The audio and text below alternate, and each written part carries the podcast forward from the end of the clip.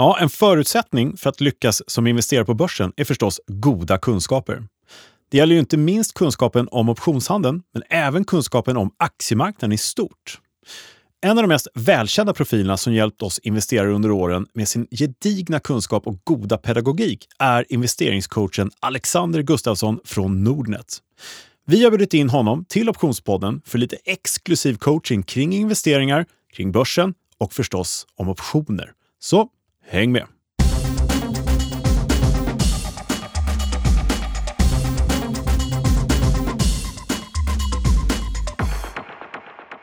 Varmt välkommen tillbaka till Optionspodden, säger vi. Podden ger kunskaper som ingen privat eller professionell investerare på börsen bör vara utan.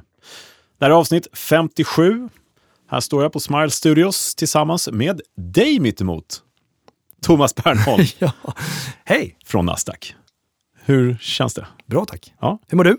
Eh, otroligt bra, mm. som vanligt. Mm.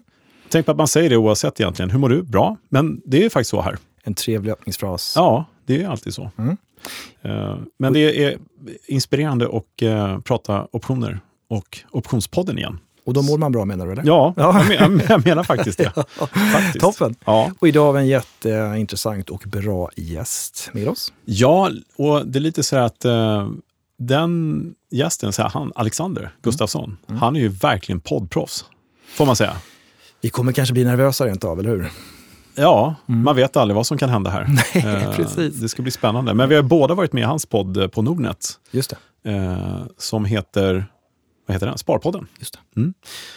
Så att, nej, det ska bli jätteintressant. Mm. En inspirerande person och pedagogisk får man säga. Verkligen. Ja, som har och jag gillar det här konceptet, investeringscoach. Mm. Man tänker lite grann på, jag menar, personer har ju ofta en PT, personlig tränare, mm. så en coach. Och ja. Då blir det bättre resultat förhoppningsvis. Och sådär. Så är det. Och jag, menar, jag tror att det ligger helt rätt att hålla på med eh, att coacha mm. investerare också. Det är helt så. Absolut. Ja. ja. nej, men vi behöver lite coaching allihop i alla olika avseenden. faktiskt ofta. Så det är bra. Så att, eh, nej men det, vi har haft massvis med olika gäster här i podden nu. Eh, jätteroligt. Och det blir kul att få en som ja, visar oss kanske lite mer än bara optioner för en gångs skull. Eh, för att vi har en underliggande marknad också i aktier. Så att eh, den ska vi inte glömma. Eh, och förresten, jag måste bara berätta det. Eh, du vet att du kan bli diplomerad optionshandlare nu va? Jag känner till det. Ja. ja, men eh, du kan gå in på eh, Nasdaqs initiativ här och eh, kursportalen vid optionskurs.nu och få diplom, mm. har jag lovat att berätta. Mm. Har du gjort det? Ja, vi pratade om det här om sistens mm. också. Men har du fått diplomet? Nej, Nej. det har jag inte. Nej. Men du får jag försökte slinga mig lite. Ja. Du får kämpa på helt enkelt. Ja. Får och man till. kan läsa mer på optionsbloggen.se. Ja. Eh, ja, det här är lite så snack, men vi vill ju gärna att folk ska lära sig att göra goda affärer och eh, att det ska liksom spridas eh, så vi minskar risken i marknaden och kunskaperna ska öka. Mm. Så vi får väl se hur långt vi når med det, mm. helt enkelt. Men hör du, vi har en brinnande aktiemarknad där ute. det har ju studsat tillbaka lite grann sen sist vi pratades vid. lite ljusare sådär. Ska vi kolla hur det ser ut? Tycker helt jag. enkelt. Absolut. Vi sätter fart. Ja. Gör vi det. Ja, Kalle, hur ser det ut då? Mm. Hur är läget på börsen? Jo, men läget på börsen är lite uppstudsigt, för mm. att eh, citera en eh, från finansmarknaden. Då. Eh, nej, men det, det, har ju liksom studsat upp lite grann sista tiden, eh, blivit lite mer positivt sådär. Eh, förra veckan så hade vi ju en 4 i uppgång i USA där liksom, mm. och det har ju smittat av sig. Eh, någon frågade exakt vad beror det här på? Och det är svårt att säga om. Vi har en turbulent marknad. Det har ju gått ner friskt i år. Snart är det ju liksom faktiskt halvårsskifte. Helt otroligt, men så är det ju. Det går fort. Ja, det gör verkligen det. Men sammantaget kan man säga att det finns en återfunnen styrka i aktiemarknaden. Vi tittar på VIX-index, där normalnivån är 20. Då är det verkligen eh, harmoni, kan man säga, eller god vilja att ta risk i aktier. VIX-index ligger nu på 25,7. Ja, 26 ungefär kan vi säga. Mm. Och då har det varit uppe en bit över 30. Och sist vi pratade om det här två veckor sedan så ja. var det ja, men 29,5 ungefär. Mm. Det var kring 30-nivån. Så det lite varit, eh, nedställd där helt enkelt? Litet nedställ ja. och det har varit lite högre också. Intradag har varit 30-35 och sådär. Eh, men som sagt, förra veckan så blev det positivt och det sentimentet verkar hålla i sig lite grann. Så att eh, vi har en liten återvunnen styrka. Man ska inte glömma då att det är fortfarande ganska förhöjd risknivå i volatilitetstermer på 26 eh, jämfört med hur det har varit tidigare i marknaden. Det har varit ja, men en positiv sentiment så att säga. Ja. Så det ska man ta med sig. Och om vi växlar över till SKEW då? Mm. SKEW-index brukar vi ju säga är orosindex. Hur mm. orolig är marknaden? Alltså hur mycket är man beredd att betala för nedsidan? Här har vi en nivå nu som ligger på 121, eh, lite drygt. Och normalnivån är ju 120. Eh, det kommer alltid finnas en skevhet i värdering. Det kommer alltid finnas en efterfrågan på nedsidan. Och den här eh, visar då hur stark den här efterfrågan är och just nu är den fullt normal. Den är alltså inte förhöjd. Det finns alltså ingen utpräglad oro, ingen vilja att betala extra försäkringspremie på nedsidan för att man tror att det ska komma ytterligare nedsida. Sådär. Så inte så många sömnlösa nätter för investerare kanske? eller? Nej. Eh, bör inte vara? Bör inte vara. Nej. Sen vet du aldrig vad som händer imorgon. Det är lite eh, turbulens i sömnen ska jag mm. säga. Därför att det är ju ändå krig ute i världen och det är verkligen oberäkneligt. Ja, absolut. Och inflation och allt det här som mm. vi känner till. Så att, eh, eh, men, men räknar man in allt det, allt annat lika av idag, så är oron kontrollerad mm. just nu. Eh, och eh, ja, man brukar någon prata om sommarens inledning som annalkar sig. Och man, en psykologisk effekt kan vara kul att nämna är att man under sommaren tror att ja, men då kommer allt vara lugnt, det är på paus allting.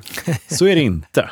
Absolut man tar semester från allt. Ja, ja, det är lite så. Du ska mm. vi veta att det, det, är bara i Sverige vi tar semester i sommaren och är lediga liksom flera veckor. I England och USA det är det inte så. Liksom. Så att, eh, gäller att hela tiden hålla koll på parametrarna här. Tänk på det i hängmattorna i sommar. Mm, mm. Faktiskt. Och sen vår VIX, eh, VVIX ratio. Just det.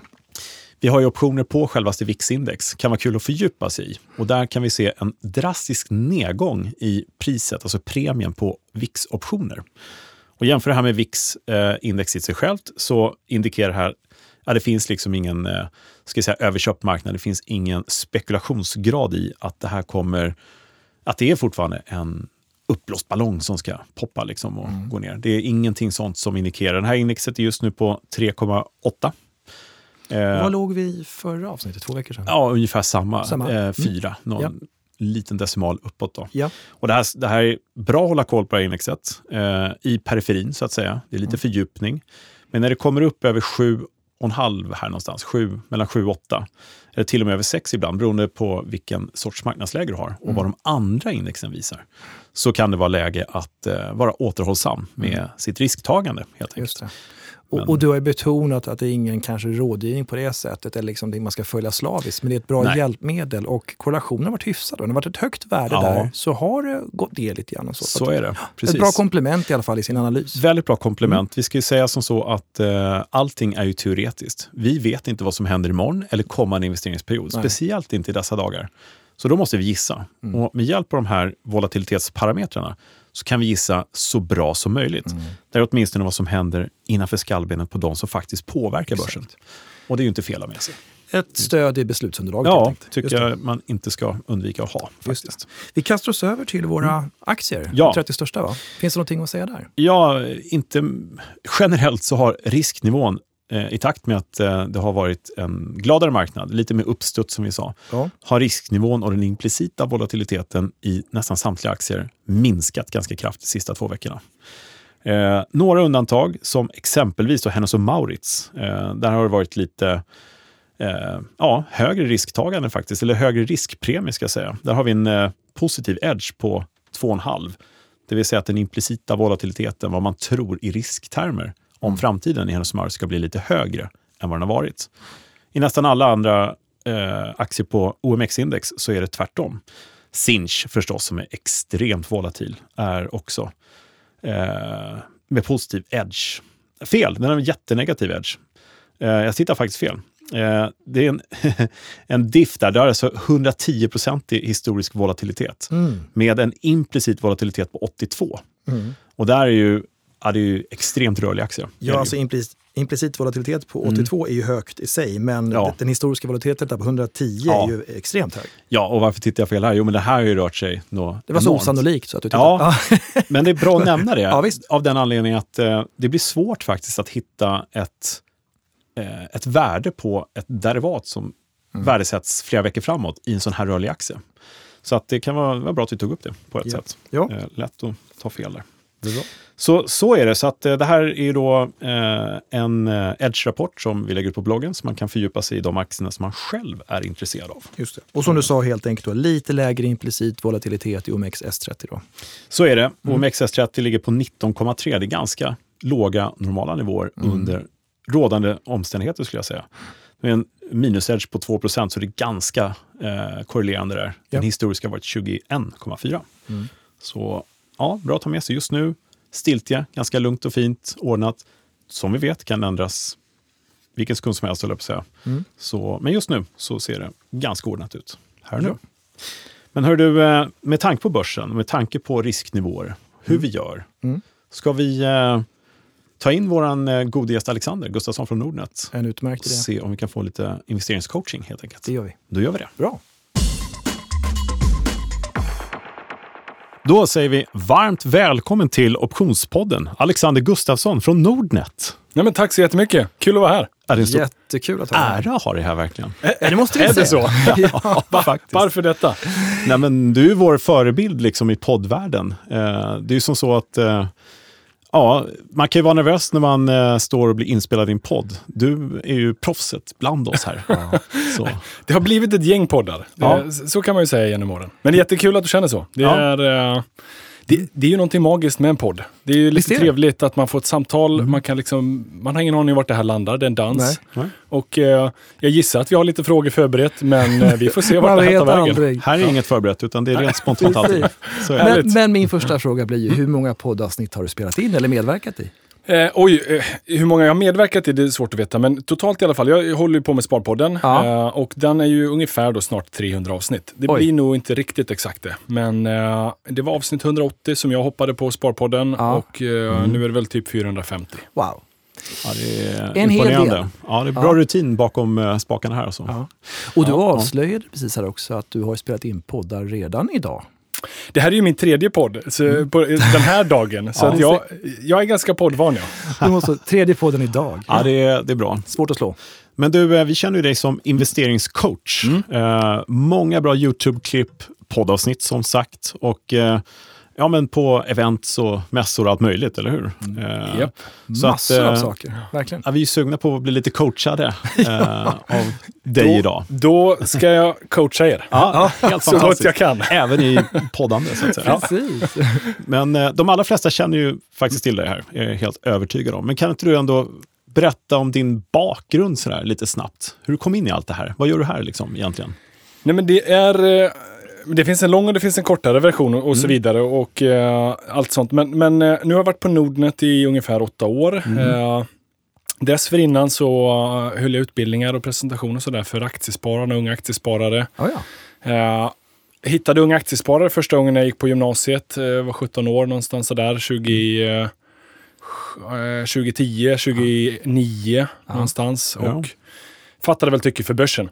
Jag hade egentligen inte någon erfarenhet eh, hemifrån sådär. Eh, det var aldrig så att vi pratade aktier eller optioner för den delen hemma. Nej, nej. Uh, utan det här var väl lite, någonting man fick utforska på egen hand. Mm. Mm. Sen kommer jag ihåg att när jag var mindre så spelade vi mycket brädspel. Mm. Och när farsan bad mig rensa ut förrådet hemma för ett gäng år sedan så märkte jag ju att alla spelen som var mina, det var Monopol, Finans, Aktiemiljonär, eh, spekulation bara liksom sådana här pengarrelaterade spel. Det fanns en spel. röd tråd helt ja, enkelt. Ja. Mm. Och jag, jag, minns ju mycket väl att vi liksom, man spelade och man fick lite obligationskuponger och man köpte ju aktier i finans och allt sånt där. Mm. Så där liksom någonstans när man var 8, 9, 10 så planterade det kanske något frö. Spännande. Som man sen då fick eh, växa ut när man gick på gymnasiet efter och så vidare. Mm. Mm. Ja, men du såg investeringar växa redan i monopol helt enkelt och finans och sånt där. Så det, men jag, jag tror att eh, där listade jag ut liksom hur man skulle vinna spelet. Att mm. Det var ju att få så många aktier eller så mycket pengar som möjligt. Mm. Uh, sen förstod jag ju kanske aldrig då alla delar av det eller för den delen liksom bredden i ett aktiesparande på riktigt. Mm. Men det var en bra inkörsport. Det var liksom, man lärde sig det här med att spara och investera och få pengarna att växa. Och det är det det handlar om. Ja, skulle säga att det är en uh, viktig ingrediens, att ha det intresset att liksom hitta, ja, men vinna ja. spelet, ganska bra uttryck. Sådär. Ja, ja, det är det ju. Uh, och att vinna spelet är ju inte särskilt svårt om man har tålamod. Och Nej. det kanske är ytterligare en ingrediens. Att uh, det är mm. väldigt många som vill vinna spelet kortsiktigt och snabbt och tjäna liksom snabba mm. stålar. Mm. Det, det, är ju en historisk, eller det, det är alltid liksom ett misstag och det kommer alltid att vara ett misstag. Utan mm. det är tålmodigheten. Eh, ja. Där tror jag man vinner spelet. Ja, och ger det tillräckligt med tid och tillräckligt med eh, grogrund för att få växa det där kapitalet. Eh, förmögenheter byggs inte över en natt och så vidare. Mm. Nej, så är det ju. Tålamod är en dygd. Ja. ja. Jaha, men sen gick åren lite grann och du kom mm. till Nordnet, eller? Ja, precis. Ja. Mm. Eh, började då 2014 på Nordnet. Ja. Och direkt som investeringscoach eller? Ja, nej, det var ju liksom, den här rollen fanns inte riktigt då. Nej. Eh, så den har ju vuxit fram genom åren. Eh, vi, vi, hade liksom inte en YouTube-kanal på det sättet. Eh, och jag gjorde inte podden då heller, utan det hoppade på lite senare. Ja. Då var det lite mer eh, webbinarier, lite mer föreläsningar, kundevent gjorde vi ett gäng mm, där. Eh, det var ganska mycket. Åren 2015, 16, 17. Ja. Fysiska föreläsningar och så vidare. Ja. Så det har hänt en del genom åren. Ja. Mm. Men, men hela tiden har ju röda tråden varit eh, liksom, utbilda, inspirera kring aktiesparande. Just det. det är det jag tycker är jättekul och det är väl det jag brinner för ja. i mångt och mycket.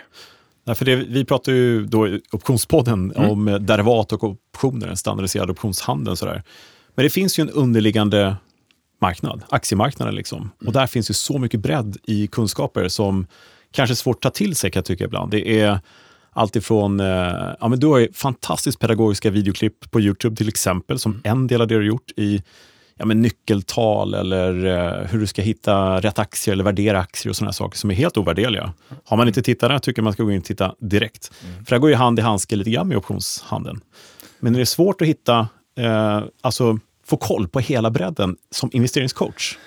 Eh, ja och nej. Alltså, eller så här, nej. Det är nej. det faktiskt inte. Nej. För jag har personligen en ganska stor nyfikenhet kring det. Mm. Uh, så jag kan inte säga att jag är den bästa på aktieanalys, eller den bästa på optionsanalys, eller den bästa på att förstå uh, fondanalys och så vidare. Men jag är ganska nyfiken uh, på det mesta. Mm. Och det har nog hjälpt mig rätt mycket. Ja, bra nyckel. Och, och, och jag tror att det är egentligen inte svårare än så heller. När det kommer till alla de där sakerna. att man kan alltid läsa på mer och man kan alltid fördjupa sig ytterligare. Men ofta så kommer man ganska långt med sunt förnuft och bara mm. tänka till lite. Eh, nyckeltal och, och, göra någon form av analys är ju liksom ett hjälpmedel. Men sen mm. måste man bara eh, vrida hjärnhalvorna ytterligare någon gång och fundera på om det här är rimligt och, mm. vart saker och ting ska framåt. Mm. Och en jätteviktig ingrediens såklart är ju pedagogiken. Där har ju du din styrka också, att förmedla denna kunskap, eller hur? Så ja. Det, ja, det är fantastiskt. Om du säger det så. Ja, ja. ja men så är det. Och, och sen måste jag nästan flika in här, Kalle. Du nämnde ju olika saker och, och eh, aktier och det ena med det andra. Men du har ju gjort en jätte, jättefin optionsskola på Nordnet alldeles nyligen. Mm. Ja. Med filmer, oerhört pedagogiskt och så vidare. Och där kanske kan bara fråga hur, hur, ja, om du berättar någonting om den och ja. hur man hittar den också kanske? Ja, nej, men, eh, och för det första då hade jag ju fantastiskt bra gäster som hjälpte mig. Thomas bland annat. och sen massa andra också. Ja. Eh, sen bidrar väl kanske med lite. Mm. Eh, man hittar den enklast på, på Nordnet. Jag tror att till och med man kan gå till så enkelt som nordnet.se optioner. Ja. Om inte så, så hittar man när man söker på optioner. Vi har ju en sökfunktion där man söker aktier. Mm. Man kan även där söka Eh, bloggar, artiklar, kunskapssidor. Mm. Så att, eh, om man söker på olika varianter på optioner så kommer det komma upp Bra tips. ett gäng artiklar där. Och, mm. och, där, om inte annat så har vi ju även på Youtube. Eh, där har vi lagt upp dem i eh, videoformat. Mm. Och där är det ju alltifrån ja, med grunderna, fyra grundpelarna, mm.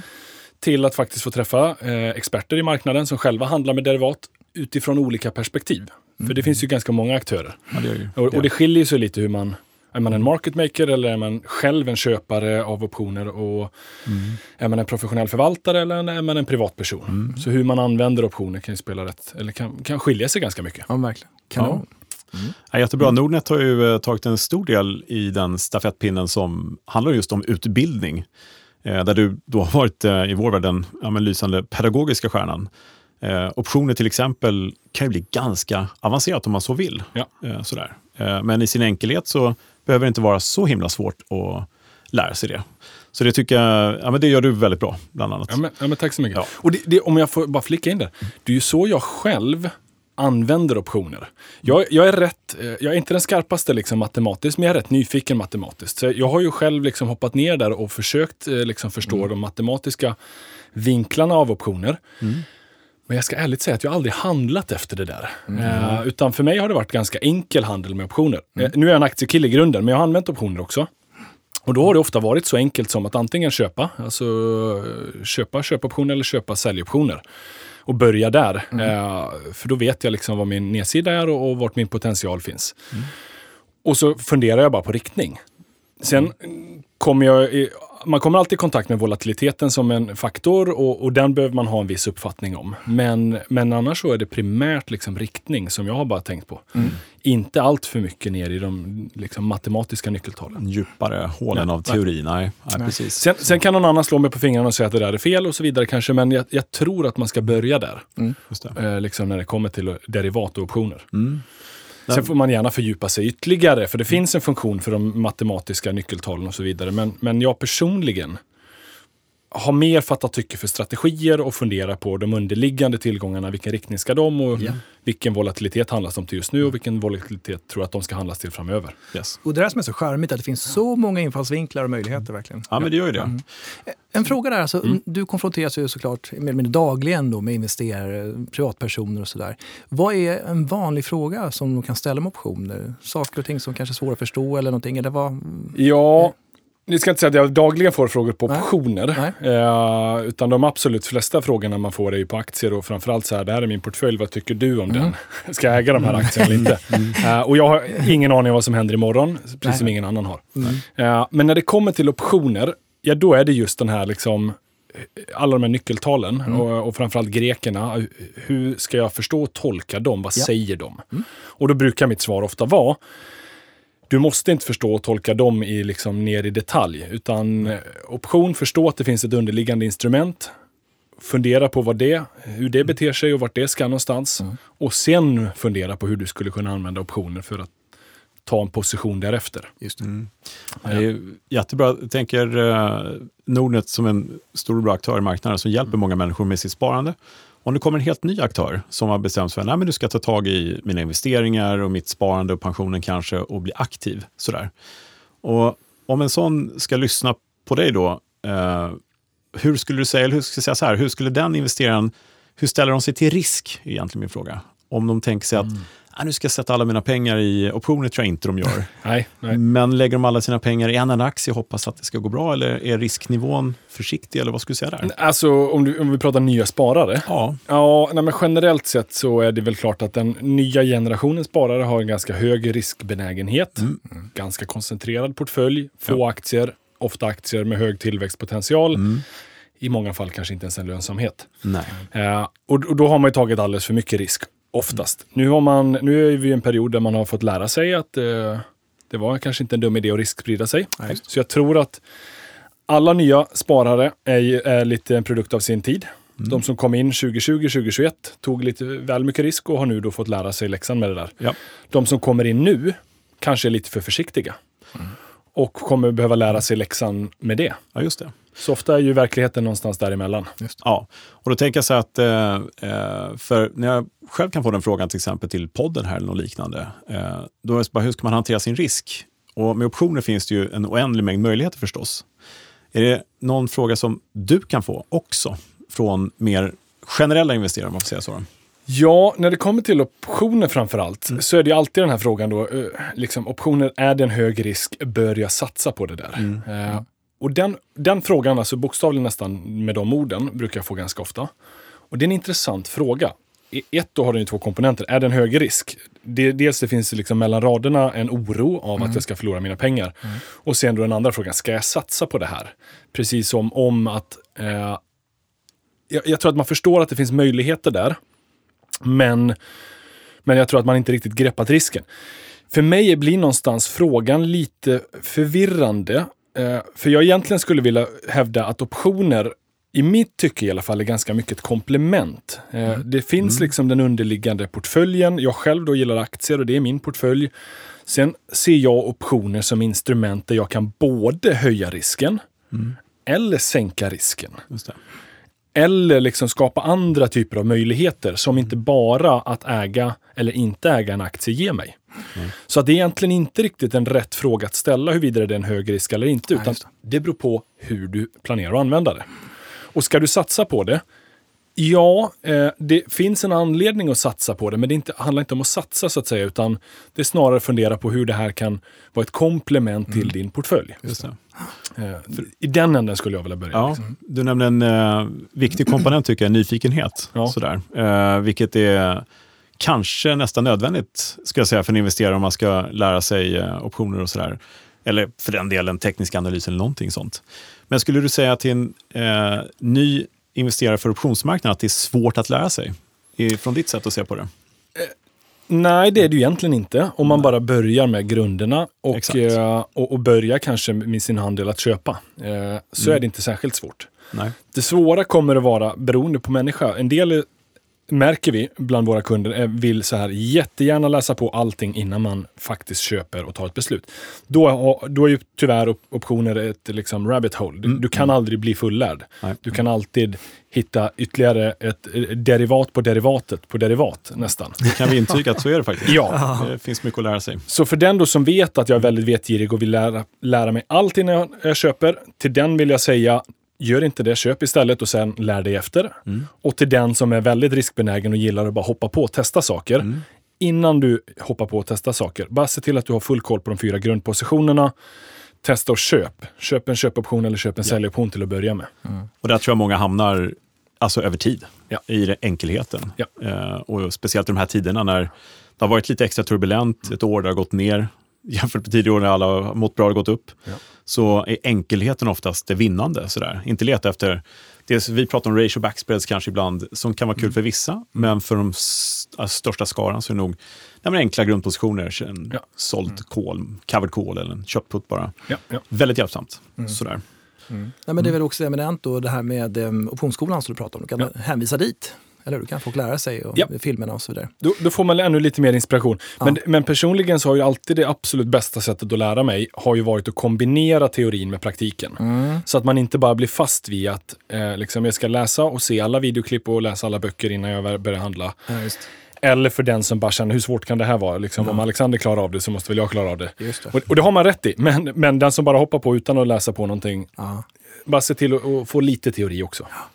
Det är lite mm. kul, här, investeringscoach. Alltså man ja. tänker lite som PT, personlig tränare också, när det är fysisk ja, träning. Man kan ofta behöva någon som pushar lite, någon som visar hur man ska göra. Mm. Och så blir resultatet förhoppningsvis, eller förmodligen mycket, mycket bättre också. Ja. Så det är, det är, lite samma sak här, eller hur? Det är väl lite tanken med det. Absolut. Sen får du kanske inte säga köp den och sälj den exakt instrument för instrument. Va? Eller det måste vara nej, med rådgivning nej, och sånt. vi har ingen rådgivning, nej, jag har ingen rådgivning. Och jag vill inte rådge heller, för att jag har ingen aning om vad som händer imorgon. Nej, Uh, så jag vill förmedla kunskapen att mm. själv kunna fatta beslut. Mm. För det, det, är väl en av de absolut viktigaste lärdomarna oavsett om det kommer till derivatoptioner eller aktier. Mm.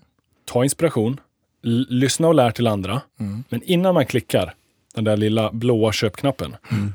se till att du själv vet vad det är för beslut du fattar. Precis. Ingen kan ta det beslutet åt dig. Nej, den egna marknadsuppfattningen är ja. viktig. Ja. Så är det ju.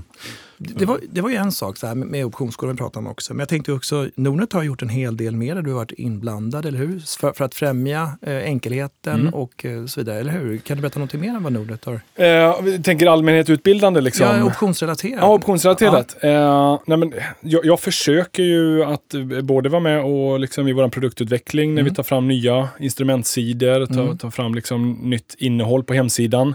Mm. Problemet man stöter på när det kommer till optioner är ju lite att det finns en, eh, en begränsad skara som tycker att det är jättekul i dagsläget och den är inte särskilt bred ännu. Uh, jag tror att det här har ju lite att göra med efter finanskrisen så försvann intresset uh, mm. ganska mycket. Och sen är man lite fast i det där hönan eller ägget. När kommer ah. spararna mm. komma igång? När kommer market makers komma igång? När kommer liksom mm. hela ekosystemet igång? Så att, eh, det är väl tyvärr eh, den liksom man brottas med. Men, mm. men det är därför vi gör utbildningssatsningar. Det är därför vi försöker underlätta så att man digitalt enkelt kan komma igång liksom ha koll på eh, alla de avtal som behövs. Det kan du signa direkt eh, digitalt. Mm. Du kan ta kreditavtal, derivatavtal. Man kan handla i det på ISK, eh, vilket gör det enklare. Och där tror jag att ni var lite pionjärer i marknaden med digitala avtal. Ja, och ja, sen mm, även ja. miniterminen, S30-terminen ja, var det först ja. ut också. Den marknadsförde du vet jag och sådär. Så. Ja. ja, men det är superkul. Så, ja, men vi försöker. Nordnet är ju en plattform där man ska kunna handla allting. Mm. Eh, sen får man själv ta beslutet vad man vill handla. Mm. Men vi försöker främja så gott det går. Så att du har rätt typ mm. av in inspiration, information och, och verktyg mm. att handla med. ja, det är jättebra. Det är lite mm. därför eh, eh, vi ses här idag. För att eh, ja. på Nasdaq så finns det ju ett, eh, ett väldigt eh, fint utbildningsinitiativ idag i Nasdaq Derivatives Academy. Och det går ju precis hand i handske med exempelvis Nordnet och ja, dina fina eh, alltså, insatser ja. och framförallt på optionssidan. Då. Så det kan bli bra. Mm. Den tycker jag man ska kolla in. Ja, den definitivt. är tillgänglig och mm. Visst är det lite olika delar i den där utbildningen? Ja, absolut. Ja, du menar den från Nasdaq? Ja, den från Nasdaq. Ja, ja just det. Ja, ja men absolut. Ja. Uh, finns på optionskurs.nu för att göra det enkelt. Av ja. ja. ja, men snyggt. Ja, men, så det, det är enkelt. Men, men vad skulle ni själva... Kalle, jag vet att du också utbildar jättemycket inom option. Mm. Uh, vad, är, vad är de vanligaste frågorna du får? Och det här är kopplat till risk? Uh, ja, men det är väl... ja, den var, det finns många sorts frågor. Den vanligaste frågan är väl egentligen vilken mäklare är bäst? ja, men den är ju enkel, den är ju Nordnet. Ja. ja, det är faktiskt en, en, av de vanligaste frågorna. Så här, du, vilken mäklare skulle du rekommendera? Sådär, så säger jag alltid Nordnet förstås. Mycket bra. Ja. Mycket bra. men hur, hur, tacklar du den här frågan med, mm. är det hög risk, ska jag satsa ja. på optioner?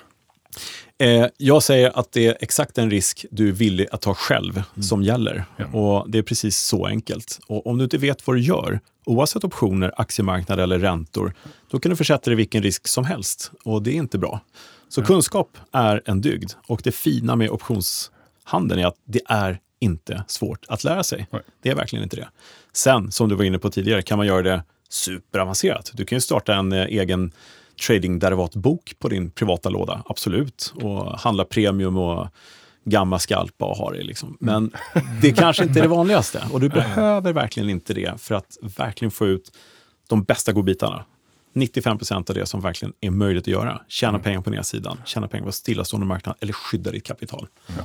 Så att det är snarare en eh, riskkontrollerande eh, låda att hantera snarare än en riskadderande eh, låda om man säger så. Så brukar jag väl säga. Kanske. Men så där kan man faktiskt lära sig också om på nya utbildningsinitiativet. Mm. Och du nämnde optionskurs.nu, men mm. vår adress är nasdaq.com derivatives mm. academy. Där finns ju din kurs, Kalle, och ja. två kurser till. Så vi har berättat om i tidigare avsnitt också. Ja, just det. Det finns flera olika varianter att välja på. Riskinriktat och mm. Derivatives for professionals. Och det är ett stort intresse, det är superkul. Ja. Jag kan berätta den här kostnadsfria kursen som jag själv gjort då, på optionskurs.nu. Där mm. finns det en fördjupning i volatilitet. Mm. Och för att få lite edge på det så finns det ett poddavsnitt jag är med i med dig. Det vi pratar volatilitet. Yes. Ah. Det, det, det, finns där, yep. så det kan vi gå in och kolla på. Jag tror att det är ungefär kanske en hundra avsnitt tillbaka, för att det var två år sedan. Ja. Vid den här tiden. Det stämmer. Så att uh, slår man på Sparpodden, jag tror att man, uh, Carl Björkegren eller Kalle Björkegren, mm. så tror jag att man kommer hitta den. Sparpodden, det, Kalle Björkegren. Ja, det kan stämma. För det var ett bra samtal. Det var det. Det var ja. jättekul. Ja. Det är alltid kul att prata optioner med Ja, vad kul. Ja. och nu... Det finns något poddavsnitt med dig också, Thomas. Precis. Om man inte fått nog. Ja, det har Så man Sparpodden och sen... Uh... Ja, och det var, nu ska vi se, precis innan corona bröt ut här för mig. Mm. Det kan det vara. Mm. Oj, så det, det var väl, så pass länge ja, sedan. Drygt två år sedan. Då. Just. Ja. Kalle brukar så. ge mig gliringar, för jag brukar alltid fråga gäster och sådär här i podden mm. om det finns någon om så favoritstrategier. Mm. Så nu, nu, nu blänger Kalle ja. Men har du ja. någon favoritstrategi? Och du behöver inte säga ratio mot innehav. Nej, exakt. Nej, men absolut. Uh, jag har handlat lite olika genom åren. Uh, när det var lågvolla-period, och det här var ju precis innan covid och allt sånt, då körde jag, uh, så att jag ställde jag indexoptioner. Mm. då ställde jag både liksom, calls och puts. Mm. Uh, och försökte liksom bara fånga tiden. Ja. Det funkade ganska väl i, i, i lågvolla när det inte var allt för liksom stora rörelser i någon annan, eller i någon riktning. Mm. Uh, den, den strategin, om man inte kontrollerar risken på den där, kan ju vara livsfarlig. Mm. Och framförallt under covid-raset. Jag, jag slutade med det en liten stund innan. Vilken tur! Ja, vilken tur. Vilken, vi, faktiskt vilken tur. Ja. Men, eh, men det jag själv brukar göra, det är att ha eh, långa optioner. Alltså löptid kanske eh, ett till två år framåt. Ja. Calls eh, kanske? Ja, calls ja. framförallt. Mm. Och uh, egentligen då på bolag som jag bara tror eller liksom har någon form av uppfattning om riktning. Ja.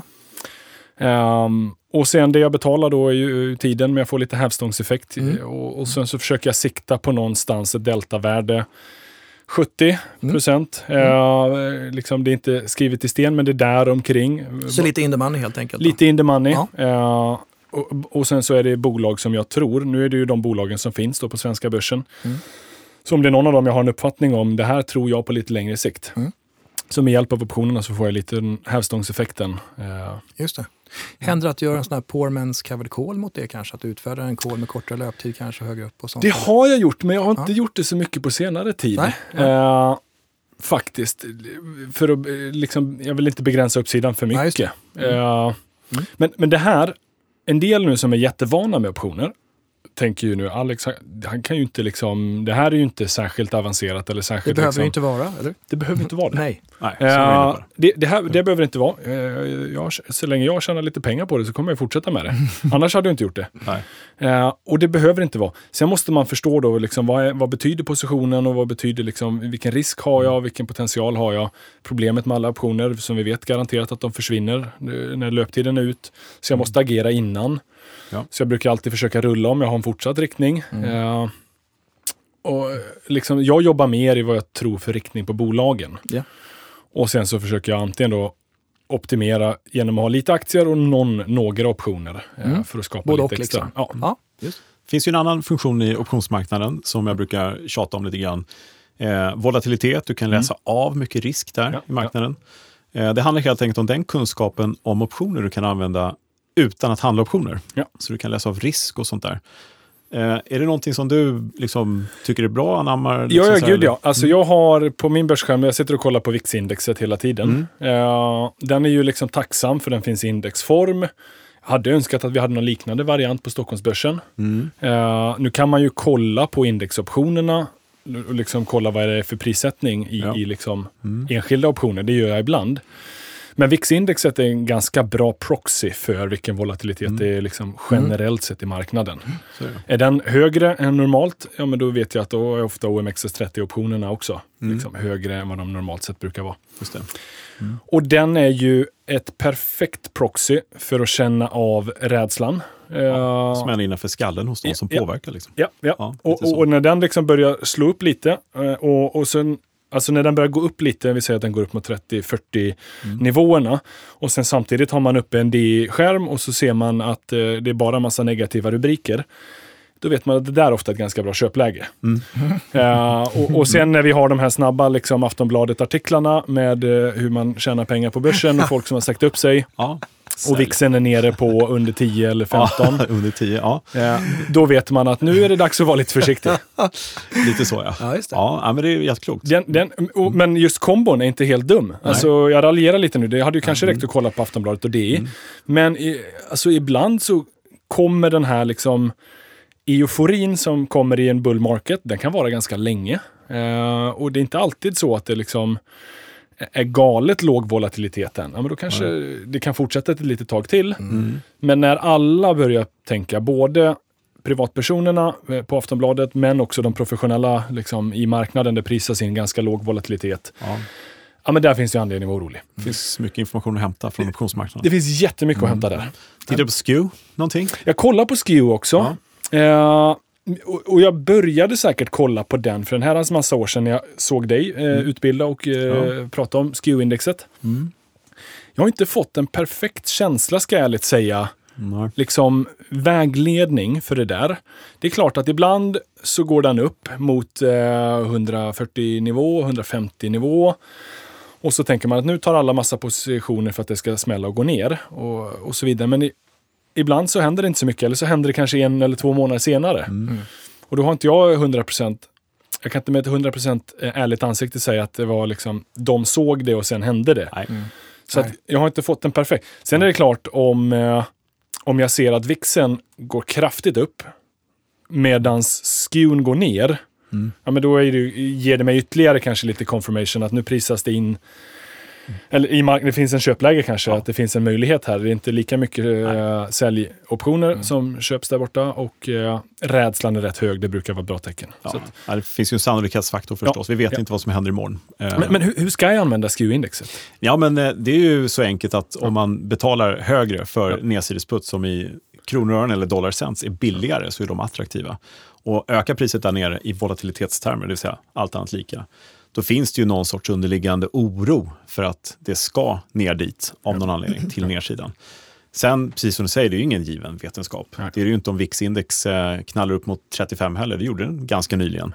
Och nu är det någon sorts uppstuds i marknaden. Sådär. Så att ingenting är ju givet, men det kan vara bra att ha med sig. Eh, när SKEW går upp mot 140 och över, då är det dyrt, allt annat lika. Det är inte att det blir en ny nivå vid 150, 160, 170 när skulle gå upp dit. Då är det extremt dyrt, det kommer det alltid vara. Det är fortfarande kronor och dollar och cents vi handlar i. Mm.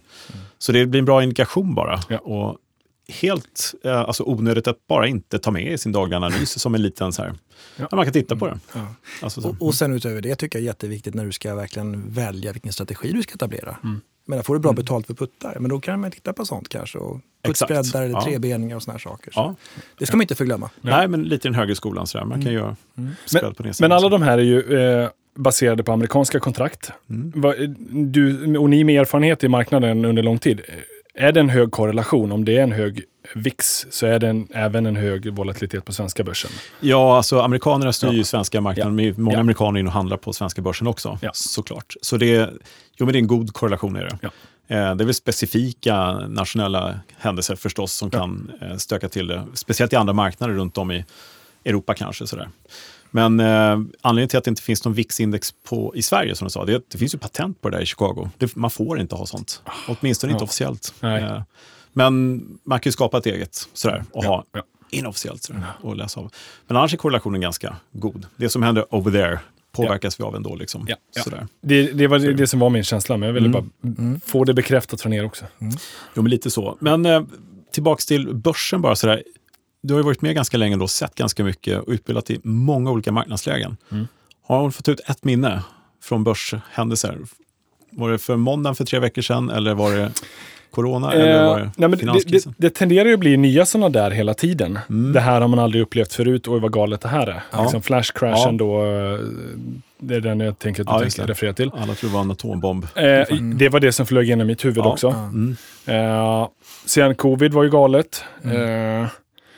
Mm. extrema lågvollan 2019. Mm. Alltså när den var, vixen var nere på liksom under 10, 9 liksom. Just det. Det, det kanske vi inte får uppleva igen. Nej. Åtminstone inte under en väldigt, väldigt lång tid framöver. Nej. Uh, när räntan plötsligt blev liksom negativ. Minus, ja. mm. När uh, grekiska banksystemet liksom fryses och man får inte längre ta ut kontanter i Grekland. Nej, just ja.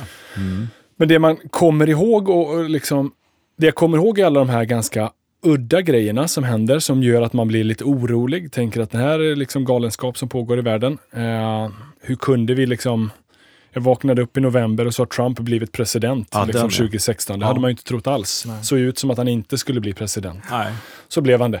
Och, och så blir man orolig och så tänker man att oj, nu kommer det hända massa galenskap. Men sen så på något sätt så tar sig världen lite framåt och lite uppåt. Mm. 48 timmar tar det innan den mänskliga hjärnan vänjer sig vid konstiga saker. Ja. Jag läst någonstans. Ja. Sen det är inte är längre än så. Nej.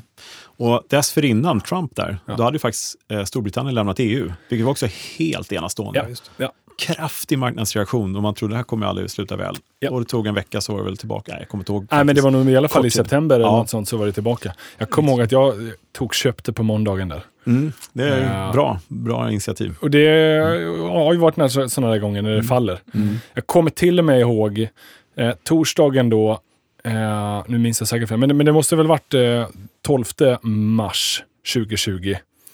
Mm. Då svenska börsen ja, föll tvåsiffrigt första dagen, eller 12, första gången någonsin. 12% ner var det. 12% ner. Mm. Det var samma dag som Nordnet eh, meddelade att ja, men imorgon så kommer vi inte gå hit och jobba, utan nu får ni sitta hemma på distans och jobba.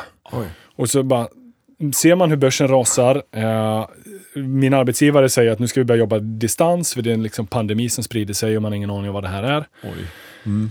Men även då kom jag ihåg att jag köpte ett gäng Investor-aktier. Bara för att jag tänkte det här är så galet, eh, så jag måste i alla fall ha köpt ett gäng här ja. nere. Mm. Så ja, precis det... innan stängning gjorde jag det. Sen mm. gick jag och köpte massa proteinbars. Jag tänkte ifall, ifall det här är slutet så ja, överlever jag två dygn till i alla fall. Ja. Och käka proteinbars. ja, Man är inte rationell, men, uh, men det är fascinerande i alla fall. Ja, det är helt fantastiskt. Ja, det är kul. Du har massa minnen. Du minns dessutom också vad du mm. köpte. Eller kanske ja, såldes, för det är roligt. Ja, ja, ja det är sällan jag, jag, säljer, eller jag tror aldrig jag har sålt i de där lägena, utan jag har alltid Nej. köpt. Sen, sen, nu låter det som att jag har perfekt timing.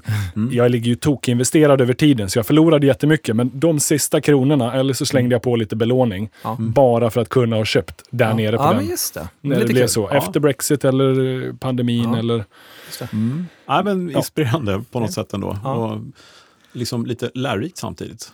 Så att inte panikera åt andra hållet åtminstone. Ja. För att alla andra gör det. Nej, nej, nej. Alltså där, där och då. Jag har som utgångspunkt att det är bättre att sitta still, bättre att vara lite för passiv. Eh, och så får jag tänka efter en gång till. Och så i värsta fall så får jag komma tillbaka imorgon och sälja. Och har börsen då fortsatt ytterligare 3, 4, 5 procent ner.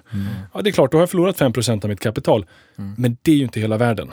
Eh, än att jag säljer bort mig i paniken och så missar jag den återhämtning som ofta sker i de värsta tiderna. Precis. När, jag, när jag själv liksom har studerat så här, enskilda börsdagar, de absolut bästa på Stockholmsbörsen, de sker under år där börsen faller kraftigt. 28, 22, sjätte bästa dagen, den var just i mars 2020. Eh, då börsen faller som mest, det är då ofta det dyker någon sån här studsdag upp. Ja. Vi, vi kunde se det förra veckan, eh, 4% börsen upp, 4 ja. procent Mm, upp. Eh, Det är ofta i de här sämsta tiderna som den studsar.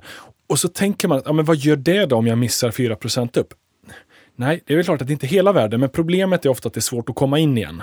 När man väl har sålt av allting i paniken. Ja, man väntar på rätta läget och det kommer aldrig. ja, och så har det redan hunnit gå 4 eller 10 eller 15 procent och då köper man in. Och då har du kastat bort jättemycket avkastning. Jag har lite kloka ord vad gäller psykologi och mentalitet. Ja, Ja, det är ja. också viktigt. Men eh, tiden går på, vi ska avrunda lite grann strax, men prata om börsen och marknaden och timing och sånt där. Eh, och som investeringscoach som du är måste jag bara fråga, som jag frågar alla, hur går börsen närmsta halvåret? Jag är obotlig optimist, så jag tror att den kommer att stå högre. Det tror jag varje dag, varje halvår, varje år. Eh, ibland får jag fel, ibland får jag fatalt fel. Mm. Men jag har den utgångspunkten att det kommer att stå högre om ett halvår. Ja, Eh, sen gör jag inte en mycket bättre analys än så. Nej, vi vet inte vad som händer imorgon, men eh, det är en god gissning. Ja. Så, likt någon annan förstås. Ja. Så eh, det är väl bra.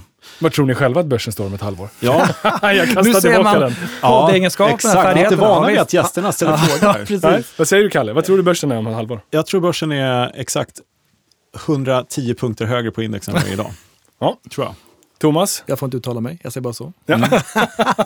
Du vet ju, du jobbar på Ja, börsen. jag du vet ju vet det, vad den ja. kommer att stå om ett Jag kommer halvår. att ställa in den. Ja. 101 Mm. punkter högre, bara för att det Ja, kallas så exakt. Nej, men jag måste bara hålla med, man ska, alltid, man ska alltid vara med lite grann. Man kanske inte är fullinvesterad, men det är klart man ska vara med. Liksom, för att, Mm. ja, det, Ja. det tenderar att gå upp över tid. Liksom. Ja. Så är det. Det är svårt att tajma eh, bottnar och, och toppar såklart.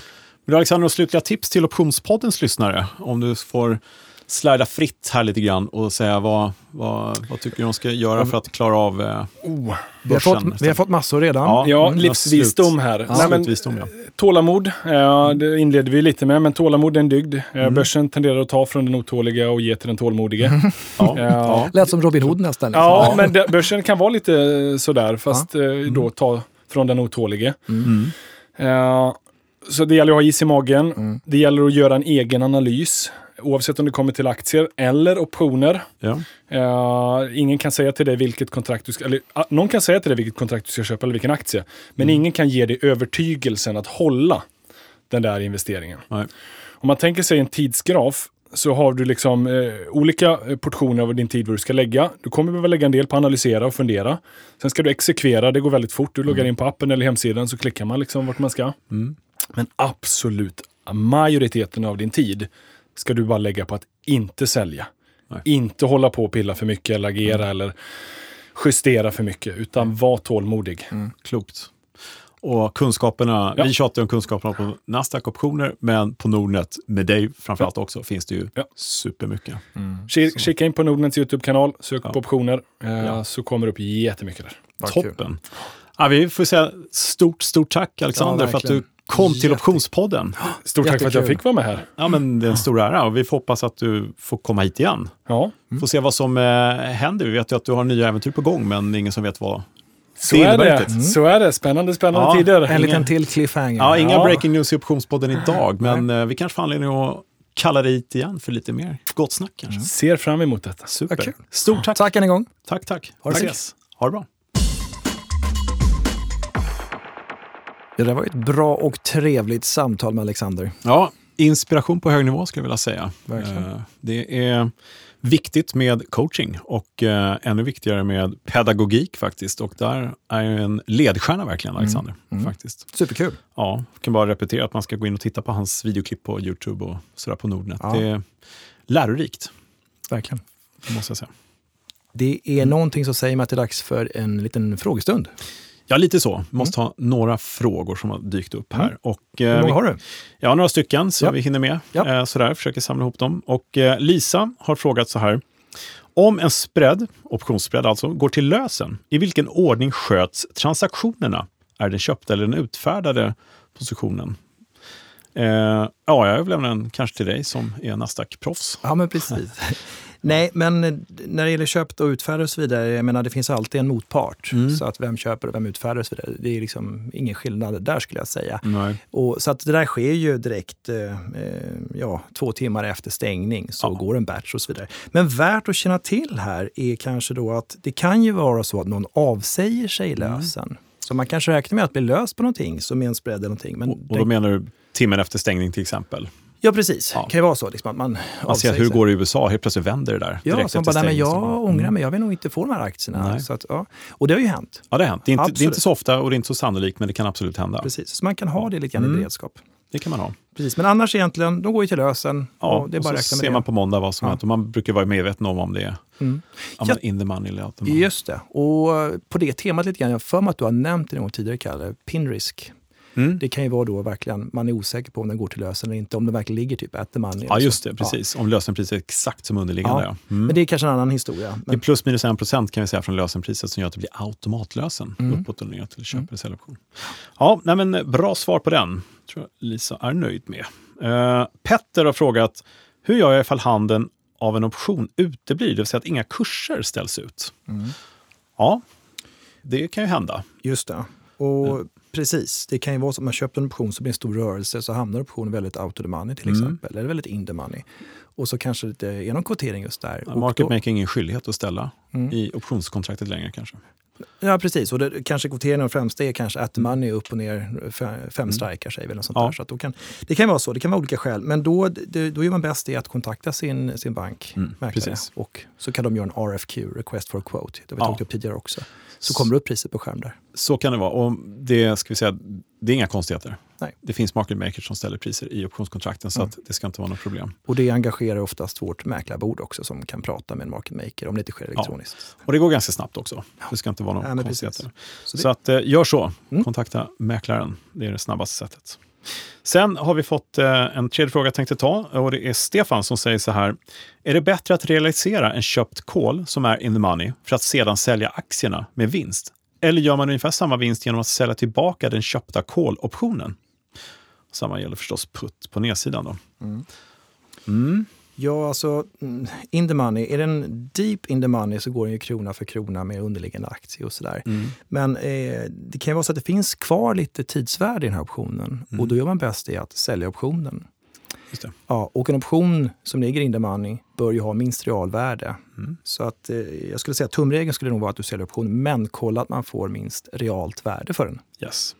Man kan också säga att om det här sker ganska snart efter man har köpt optionen, kanske finns, finns en fin hävstång i det hela mm. som kan vara procentuellt attraktiv när mm. man säljer kontraktet. Liksom. Många tänker ju så i alla fall. Ja, så att, eh, ja. Men, men eh, jag tror vi pratade om det förut också, men alltså om du per default, man ska säga, bara eh, löser optionen. Mm. Titta först vad du får för, för optionen när du säljer den istället, så att du inte går miste om tidsvärdet. Nej. Det är verkligen någonting som många gör det misstaget. Mm. Mm. Ja, vi pratade om early exercise och sånt där förut. Då är, måste du lösa optionen och då mm. är en del av beräkningen i vilk, alltså hur mycket du faktiskt förlorar i optionen. För du ger ju upp ett mm. tidsvärde. Du ger ju bort en del av optionsvärdet när du löser in den mm. förtida. Nu har du här i det fallet en utdelning som kompenserar för det. Ja, men exakt. Så du är plus, plus i slutändan. Ja. Men det är värt att tänka på, så väldigt bra poäng. Just det. Mm. Och där har du utdelningscaset som du pratar om. Ja. Det här är kanske mer normalt utan... utan exakt så. Ja. ja. men det är bra. Bra frågor. Mm. Eh, stort tack för det. Och vi gör vårt bästa för att besvara alla, förstås. Eh, på mejl eller här i podden eller på annat sätt. Så fortsätt skicka in era frågor. Eh, Ja du, det har varit eh, en intensiv nästan timme här. Jättetrevligt och inspirerande med Alexander. Och eh, vi har fått ett ordspråk här också. Om, Inskickat? Eh, ja. Eh, Hur lyder det då? Det lyder så här. Kunskap väger tungt, men det är lätt att bära. Mm. Och det är okänd eh, ja, Mm. Kvoterare, vad jag säga. Kvotera. Yrkesskadad. Precis. Okänd, Nej, men det var ju passande för dagen, det måste man säga. Ja, avdelningen Sluta aldrig utbilda dig. Just det. Det är faktiskt Så enkelt egentligen. Mm. Ja du, ja. Vill du säga något mer? Nej. Nej, jag skulle bara säga att jag, det påminner genom ett ordspråk vi hade uppe för, för länge sedan tror jag. Vilket var det? Det kommer från Havamal. Är bättre börda man bär på vägen än kunskap mycken. Lite fritt översatt. Måste man ju tänka Tusen efter. år gammalt från Havamal i Island. Ja. Mm. ja. men det är lite samma tema, verkligen. Det... Ja, mm. skrev gärna för att förstå vad det betyder, men det var säkert fint. ja. Nej. ja, ja. Nej, men stort tack för det. Och eh, ja, vi måste ju dessvärre avrunda här efter eh, ett inspirerande avsnitt. Vi kan ju säga att eh, ja, som vi, säljsnacket, ta allt det, optionskurs.nu för en kostnadsfri grundutbildning. Då är det inte sälj, om, du, om det är kostnadsfritt? Eller? Ja, just det. Ja, Informationssnacket. Då kan jag säga det igen alltså. Ja, absolut. Ja, nej, men, eh, viljan här är ju bara att sprida kunskaper. Exakt. Så är det ju. Exakt. Och att vi ska eh, visa på de möjligheter som finns och det är hela poddens eh, syfte också mm. på ett sätt. Ju. Och eh, ja, vi har också en eh, eh, diskussionsgrupp där till den här optionskursen som man kan prata om och diskutera. Eh, ja, men, och det är en Facebook-grupp? Ja, Facebookgrupp ja, som mm. heter Optionshandel på börsen. Ja. Optionspodden.se tycker man ska gå in på om man vill lyssna på tidigare avsnitt, om man nu inte har gjort det. Mm. Jag tror ingen som lyssnar inte lyssnar på alla avsnitt, eller hur? Varenda ett har alla lyssnat på, minst en gång. minst en ja. gång också. Optionsbloggen.se finns artiklar och klipp och grejer. Att se Björkegren på Twitter om vi vill nå mig. Mm. Options, optionsplay.se. Just det. Kan man Inte titta på. Glömma. Är det något mer? Jag tänkte på det du sa bara inledningsvis här om diplom och så. Ja, just det. Ja, det är faktiskt så. Just det, vi har ett initiativ ju. Ja. Eh, så att om man, vi har ju även på eh, Nasdaq Derivatives Academy eh, kurser som är väldigt, de är på engelska och de är för, ja, tänkt för proffs, men det är även för alla. Sådär. De mm. kostar mm. en del. Mm. Men vi lottar ut eh, en gratis kursplats och en del hoodies faktiskt. Exakt. Till bland alla de som har tagit diplomen. I din gratiskurs? I min gratiskurs, Precis. optionskurs.nu. Det kan vara kul Så att nämna. Till och med juni gör vi det? Ja, 2022. Mm. Eller ska vi säga midsommar? Eller vad ska vi säga? Ja, midsommar säger vi. Vi säger midsommar. Ja, ja, 20... Innan midsommar ska man ha gjort diplomet. Ja, 2022. Sen efter det, mm. om man lyssnar på det här efter det, då får man höra av sig så ska vi se vad vi kan göra ändå. Just det. Så att, då får man höra av sig till mig. En betalkurs kan man alltså vinna och man kan mm. få en hoodie också. Fan, det börjar bli mer Bingolotter för varje dag. Här. ja, nej, men jag tycker det var så många som efterfrågade hoodies förut. Ja, det var det faktiskt. Så det är väl kul ja. att kunna erbjuda en till ja, och, och sen den här kursen mm. också, att sprida kunskap. Det ja, det är bra. Ah, så bra. att, äh, men möjligheterna finns och det, det, är kul att kunna bjuda på äh, det som Nasdaq faktiskt tar initiativ till. Här. Jag mm. tycker det är bra. Men äh, nog om det. Äh, stort tack för att du har varit med idag igen, Thomas. ja, jag kan jag säga tack detsamma? Jag trodde du skulle säga inget val. Nej, precis. Nej, och ja. så kul att vi hade Alexander med oss förstås. Men vi har redan tackat honom mm. ordentligt. Så att... Stort tack Pontus i uh, ljudrummet i Teknika. Ja. Nej, men och till Smile får... Studios. Ja. Mm. Så till nästa gång då. Och nästa gång kanske en riktig uh, kul gäst igen. Mm. Så vi får se vad som händer. Ja. Så vi hörs snart igen helt enkelt. Ha det fint. Toppen. Bra. Hej. Hej.